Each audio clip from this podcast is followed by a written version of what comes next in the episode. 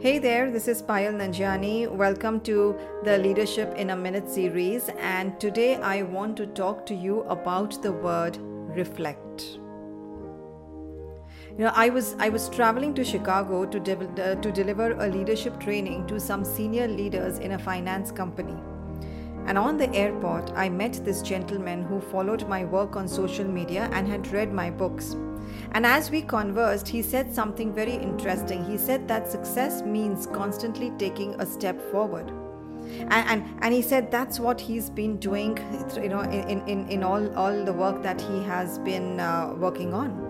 And then he asked me he said you know uh, you know how do how do i you know how do you keep up with your travel and book writing and designing uh, great leadership content?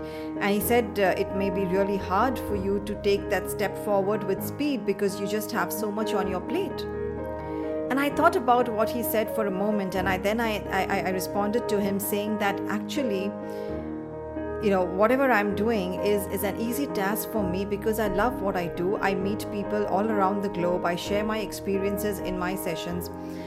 And i said you know what's what's more important is for me to work on myself you know uh, for me to extend my you know it, it's it's all about extending my knowledge balance knowing how to balance my emotions keeping my energy level high and taking care of my own mindset this requires taking a step back and self reflecting. You know, I, I looked at him and I said, you know, our career life is like a game. And for us to be in the game and play it well, really well, it means taking this, that step back, self reflecting, and then being able to make massive strides ahead again you know not, not having time to self reflect it uh, you know it, it is a sure way to get your success and growth stuck and slowed down.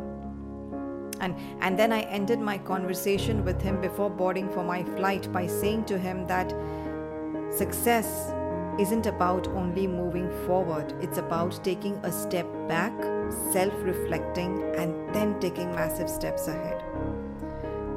So I ask you today as we end the year and, and, and, and, and look forward to greeting the new year as we map out our goals and dreams for the coming year, I ask you to dedicate this week of December, the last week of December, to take a step back and reflect. Reflect on your achievements, on your failures, reflect on what worked and what did not. Reflect on how you would like to change yourself for the better so that a new you enters the new year. And as we end this year, I wish you and your family a very happy new year and may you have unstoppable success in the coming year.